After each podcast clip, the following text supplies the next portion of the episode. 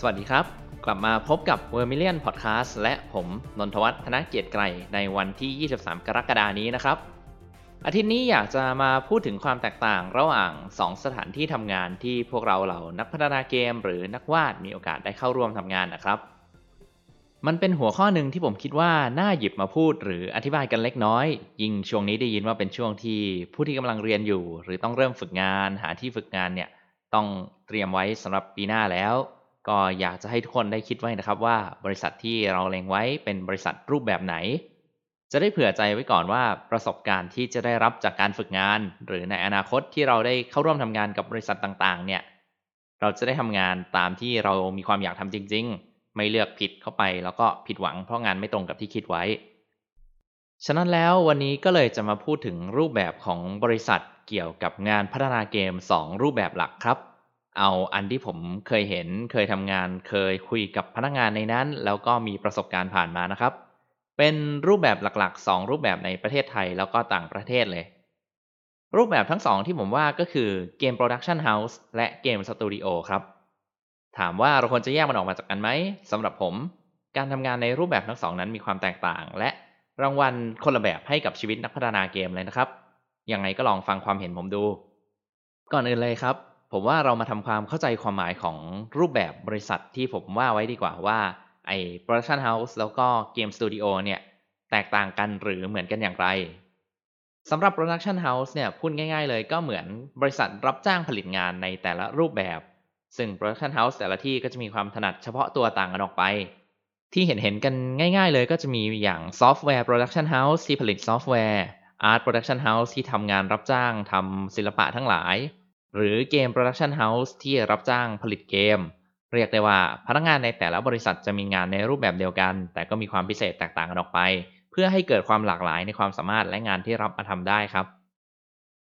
แล้วในไทยเนี่ยก็มี Production House อยู่เยอะมากเลยนะครับ มีทั้งรับงานด้านศิลปะจากญี่ปุ่น วาดอิลลัสวาดภาพให้การ์ดเกมเนี่ยคนไทยเราทำอยู่เยอะมาก แล้วก็นอกจากนั้นก็มีรับงานเขียนงานออกแบบเกม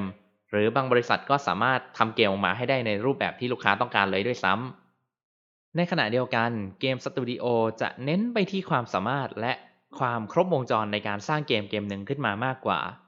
บางบริษัทเช่นทีมของผมก็ทำได้หลากหลายแนวอยู่ที่ว่าต้องการจะทำเกมแบบใด แต่ก็คือเริ่มตั้งแต่ศูนย์ถึงร้อยของเกมเกมหนึ่งได้เลยครับพนักงานในทีมก็จะมีหน้าที่แตกต่างออกไป ถึงจุดหนึ่งก็จะเอางานของทุกคนมา ร่วมกันทำแล้วก็ออกมาเป็นเกมเกมหนึ่งขึ้นมา แน่นอนว่าอาจจะมีเกมสตูดิโอที่ต้องผันตัวมารับงานรับทำเกมให้คนอื่น เปลี่ยนตัวเองเป็นเกม production house รับจ้างผลิตอยู่เหมือนกันครับ ซึ่งสาเหตุหลักๆเลยก็คือ การขาดเงินทุนหรือสายป่านไม่ยาวพอที่จะเอาไปพัฒนาเกมของตัวเองให้เสร็จ ก็ต้องรับจ้างงานทำเกมจากผู้อื่นมา เพื่อสร้างทุนให้สุดท้ายได้ทำเกมของตัวเองครับ พอลองมองดูแบบนี้ เราก็จะเห็นได้ถึงความแตกต่างของทั้งสองรูปแบบได้อยู่พอสมควรเลยนะครับ ที่เด่นชัดแล้วก็แยกทั้งสองรูปแบบออกจากกันอย่างสิ้นเชิงเนี่ย ก็คือว่า Production House จะทำงานเหมือนเป็นเอเจนซี่ที่มีคนออกไปหางานมาให้ แล้วก็เอางานที่ได้รับมาป้อนให้กับพนักงานในบริษัท เพื่อทำไปส่งลูกค้าแต่ละคน มีฝ่ายขายที่ชัดเจนที่คอยดีลงาน คุยราคา โฆษณาบริษัทตัวเองเพื่อให้มีงานเพิ่มขึ้น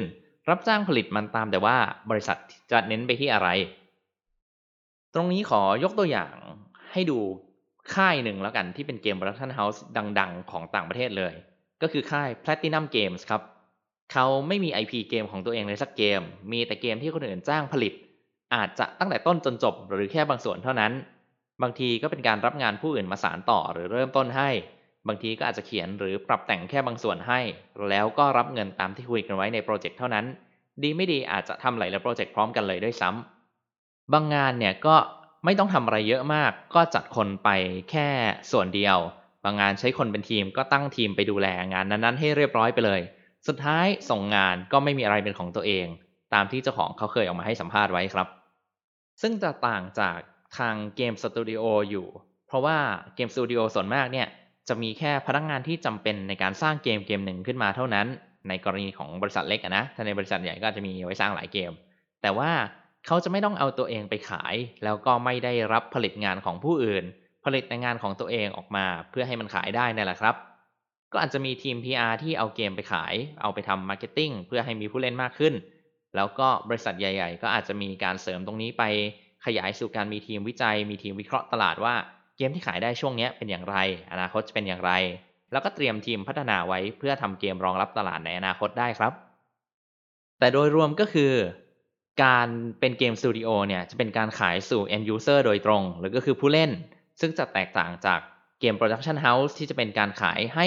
บริษัทอื่น หรือผู้อื่นไปใช้งานในธุรกิจของเขาต่อ อย่างทีม Vermilion Digital ของผมเนี่ยก็ทำเกมของเราเอง แล้วก็เอาไปขายบนสตรีมไม่ได้รับงานจากใคร ทุกคนทำงานแล้วก็เอามารวมกันเป็นเกมของเราเอง คือ Mass Builder ครับ อะ พอรู้ถึงความแตกต่างกันไปแล้ว ที่ผมอยากจะให้คิดไว้เลย แล้วก็เป็นสาระสำคัญของตอนที่ 8 นี้นะครับ คือการทำงานในเกม Production House และเกมสตูดิโอเนี่ย มีจุดแตกต่างสุดสำคัญสำหรับพวกเราที่จะเข้าไปทำงานอยู่อย่างหนึ่ง นั่นก็คืออิสระทางความคิดครับผม ในการที่เราทำงานอยู่กับ Production House ทั้งหลายเนี่ย โดยส่วนมากแล้วสิ่งที่เราจะได้รับงานให้ทำคือคำสั่งและรูปแบบที่ถูกคิดมาจากลูกค้าและหัวหน้าเราเรียบร้อยแล้ว หน้าที่ของเราก็คือ วาดเขียน พิมพ์ เคาะมันออกมาเป็นผลงานที่ตรงกับความต้องการของลูกค้ามากที่สุด และส่งงานมันออกไป แก้ไขเพิ่มเติมแล้วก็ปรับแต่งตามคำสั่งออกมาให้ตรงที่สุดครับ ไม่ว่ามันจะเป็นงานสายอาร์ตหรือสายโปรแกรมมิ่งหรือสายออกแบบเกมก็ตาม ทุกอย่างมันจะต้องเป็นไปตามที่ลูกค้าที่จ้างงานเข้ามากับ บริษัทเขาต้องการ เพราะว่าเกม Production House เนี่ย มันไม่จำเป็นต้องสนว่างานที่ออกมานั้นจะดีไหม จะขายได้ไหม ลูกค้าจะเอามันไปทำอะไรต่อได้ไหม คือเขาขายกันเสร็จแล้วต่างหาก ฝ่ายขายเขาทำสัญญากับผู้ซื้อเรียบร้อยแล้ว ว่างานที่เอามาให้ทำเนี่ย มีความต้องการแบบไหนบ้าง แล้วเราก็มีหน้าที่ทำออกมาเพื่อให้ฝ่ายขายเอาไปส่งให้กับลูกค้าให้ได้เท่านั้นก็พอในทางกลับกันบริษัทที่เป็นเกมสตูดิโอส่วนมากนั้น พนักงานจะมีเป้าหมายเป็นตัวเกมที่ขายได้ ที่ไม่ต้องเอาไปทำให้มันถูกต้องตรงเป๊ะตามความต้องการของผู้อื่นเท่าไหร่ ก็คือทำตามแค่ที่หัวหน้าหรือเจ้าของบริษัทอยากได้ก็แค่นั้นแหละ ก็ยังค่อนข้างมีอิสระในการทำงาน ในการวาดในการเขียนออกมาตามแต่ใจต้องการมากกว่าทางฝั่งเกม production house อยู่เยอะมากครับ ซึ่งพอมันเป็นแบบนี้ งานของเราก็คืองานที่จะต้องกลั่นกรองออกมา เพื่อให้มันสามารถช่วยให้เกมของเรามันขายได้ เป็นผลงานของเราจริง ๆ ผมขอยกเรื่องในอดีตที่ผมเคยทำงานมาให้กันแล้วกันนะครับ ในสมัยที่ผมยังทำงานตามสั่งกับทีมของผมอยู่เนี่ย พวกเราอะมีแผนงาน มีเอกสารการออกแบบ มีเป้าหมายของเรา แต่ลูกค้าเราไม่ได้ต้องการอะไรแบบนั้นครับ เขาหยิบยื่นระบบและรูปแบบของงานที่เขาอยากได้ ที่เราก็รู้ตัวณวินาทีที่เห็นแล้วนะว่า มันน่าจะขายไม่ได้หรอก แต่ผู้ว่าจ้างเนี่ยเชื่อมั่นเต็มที่เลยว่าต้องทำแต่เกมแบบที่เขาคิดมา เป็นรูปแบบนี้ตัวละครต้องหน้าตาอย่างนี้ มันถึงจะขายได้ เป็นเขามองเห็นอนาคตที่ดีนั่นแหละครับ ก็ตอนนั้นพวกเราที่กำลังขาดเงินอยู่ จึงรับงานนั้นมาทำไปก็รู้สึกแย่รู้สึกหงุดหงิดไป เพราะว่ามีหลายอย่างที่เราอยากจะแก้ไขกับทางตัวเกมที่ทำอยู่ แต่งานที่มีเพื่อนไปคุยไปรับมาให้เนี่ย มันเป็นความต้องการของลูกค้าไงสุดท้ายแล้วเราก็ส่งงานนั้นไปตามความเรียบร้อยของมัน แต่เราก็ไม่ได้ติดตามงานนั้นต่อ รู้แค่ว่าจนถึงตอนนี้งานชิ้นนั้นยังไม่เคยได้ออกมาสู่สายตาประชาชนเลยครับ ที่พูดมานี่ไม่ได้จะบอกว่าเกม Production House มันไม่สนุกในการทำงานนะครับ เอาตรงๆเลยว่าถ้าเราเป็นคนที่ต้องการจะทำงานในสายงานนี้ ได้วาดรูป ได้เขียนโค้ดทำเกม ได้ตรวจสอบ ได้เทสเกม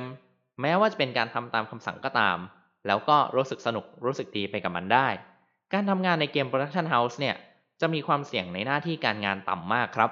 เพราะว่าเรามีคนที่เป็นฝ่ายขายให้อยู่แล้ว ขอแค่ทำตามที่บริษัทป้อนงานมาให้เราได้ก็จบแล้วครับ บริษัทที่รับงานได้มากขึ้น หางานได้เพิ่มขึ้น ก็มีโอกาสที่จะขยายมากขึ้น แล้วก็จะมีโอกาสที่มีคนมาจ้างเพิ่มมากกว่าเดิม ยิ่งในยุคที่ทุกสิ่งทุกอย่างก้าวเข้าสู่ความเป็นดิจิทัลมากขึ้นเนี่ยความต้องการของฝ่ายผลิตงานในบริษัทพวกนี้ก็จะมากขึ้นตามไปด้วย เราเห็นกันได้ทั่วไปเลยนะครับในประเทศไทยเนี่ยคือมีบริษัทใหญ่ ๆ ทั่วประเทศมีความต้องการจ้างงานเหล่านี้มากขึ้น เรียกได้ว่าคนที่เรียนมาสายเกม มีพื้นฐานหรือความสามารถในการทำเกมสักแง่หนึ่งเนี่ยเราก็จะมีความมั่นคงในหน้าที่การงานกับบริษัทที่เป็นเกม production houseหรือแม้แต่ production house รูปแบบอื่นได้ไม่ยากเลยครับ ก็ขอสรุปพอดแคสต์ตอน 8 ไว้สั้นๆ เพียงเท่านี้แล้วกันสำหรับนักศึกษาหรือผู้ที่กำลังหางานกำลังหาสถานที่ฝึกงาน ก็อยากฝากไว้ให้ลองเอาเรื่องหน้าที่ในอนาคตที่จะได้รับ ที่จะได้ฝึกเข้ามาไว้ด้วยนะครับ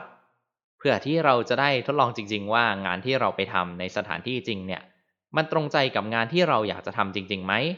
หลายๆบริษัทที่เปิดรับให้เข้าไปฝึกงานช่วงนี้ มันก็จะมีทั้งบริษัทที่ให้เข้าไปทำร่วมกับโปรเจกต์ใหม่ขึ้นมาเป็นงานใหญ่ ๆ ชิ้นหนึ่งกับคนอื่น หรือการฝึกงานในรูปแบบที่ให้เราเข้าไปทำ asset ทำงานชิ้นเล็ก ๆ ได้อารมณ์แบบทำงานเพื่อป้อนเข้าไปสู่มือผู้อื่นเท่านั้นอยู่ ก็ลองดูนะครับ ว่าอยากจะลองทำงานแบบไหน เพื่อที่ว่าในอนาคตเราจะได้ทำงานที่เราชอบ ไม่ว่าจะเป็นในเกม Production House หรือเกมสตูดิโอหรืองานแบบอื่นไปเลย ช่วงนี้หลาย ๆ บริษัทก็เหมือนจะให้นักศึกษาได้สอบถามการฝึกงานช่วงปีหน้าเรียบร้อยแล้วเช่นกัน ก็อยากให้ลองไปสอบถามดูครับ หรือถ้าอยากทราบข้อมูลว่าบริษัทไหนฝึกแบบไหนเนี่ย ก็ลองเข้ามาสอบถามกับเพื่อน ๆ ในวงการใน Discord ไทยเกม Virtual Meetup ได้เช่นกันครับ เดี๋ยวผมจะทิ้งลิงก์ไว้ให้ใน description เนาะ ก็จบกันเท่านี้ ถ้าไม่เป็นการรบกวนเกินไปช่วยกดไลค์ กดแชร์ และกด Subscribe ให้ด้วยนะครับ ถ้ายังไงไว้เจอกันคราวหน้าอีกทีกับผม นนทวัฒน์ธนเกียรติไกร วันนี้ขอตัวก่อน แล้วเจอกันใหม่ครับ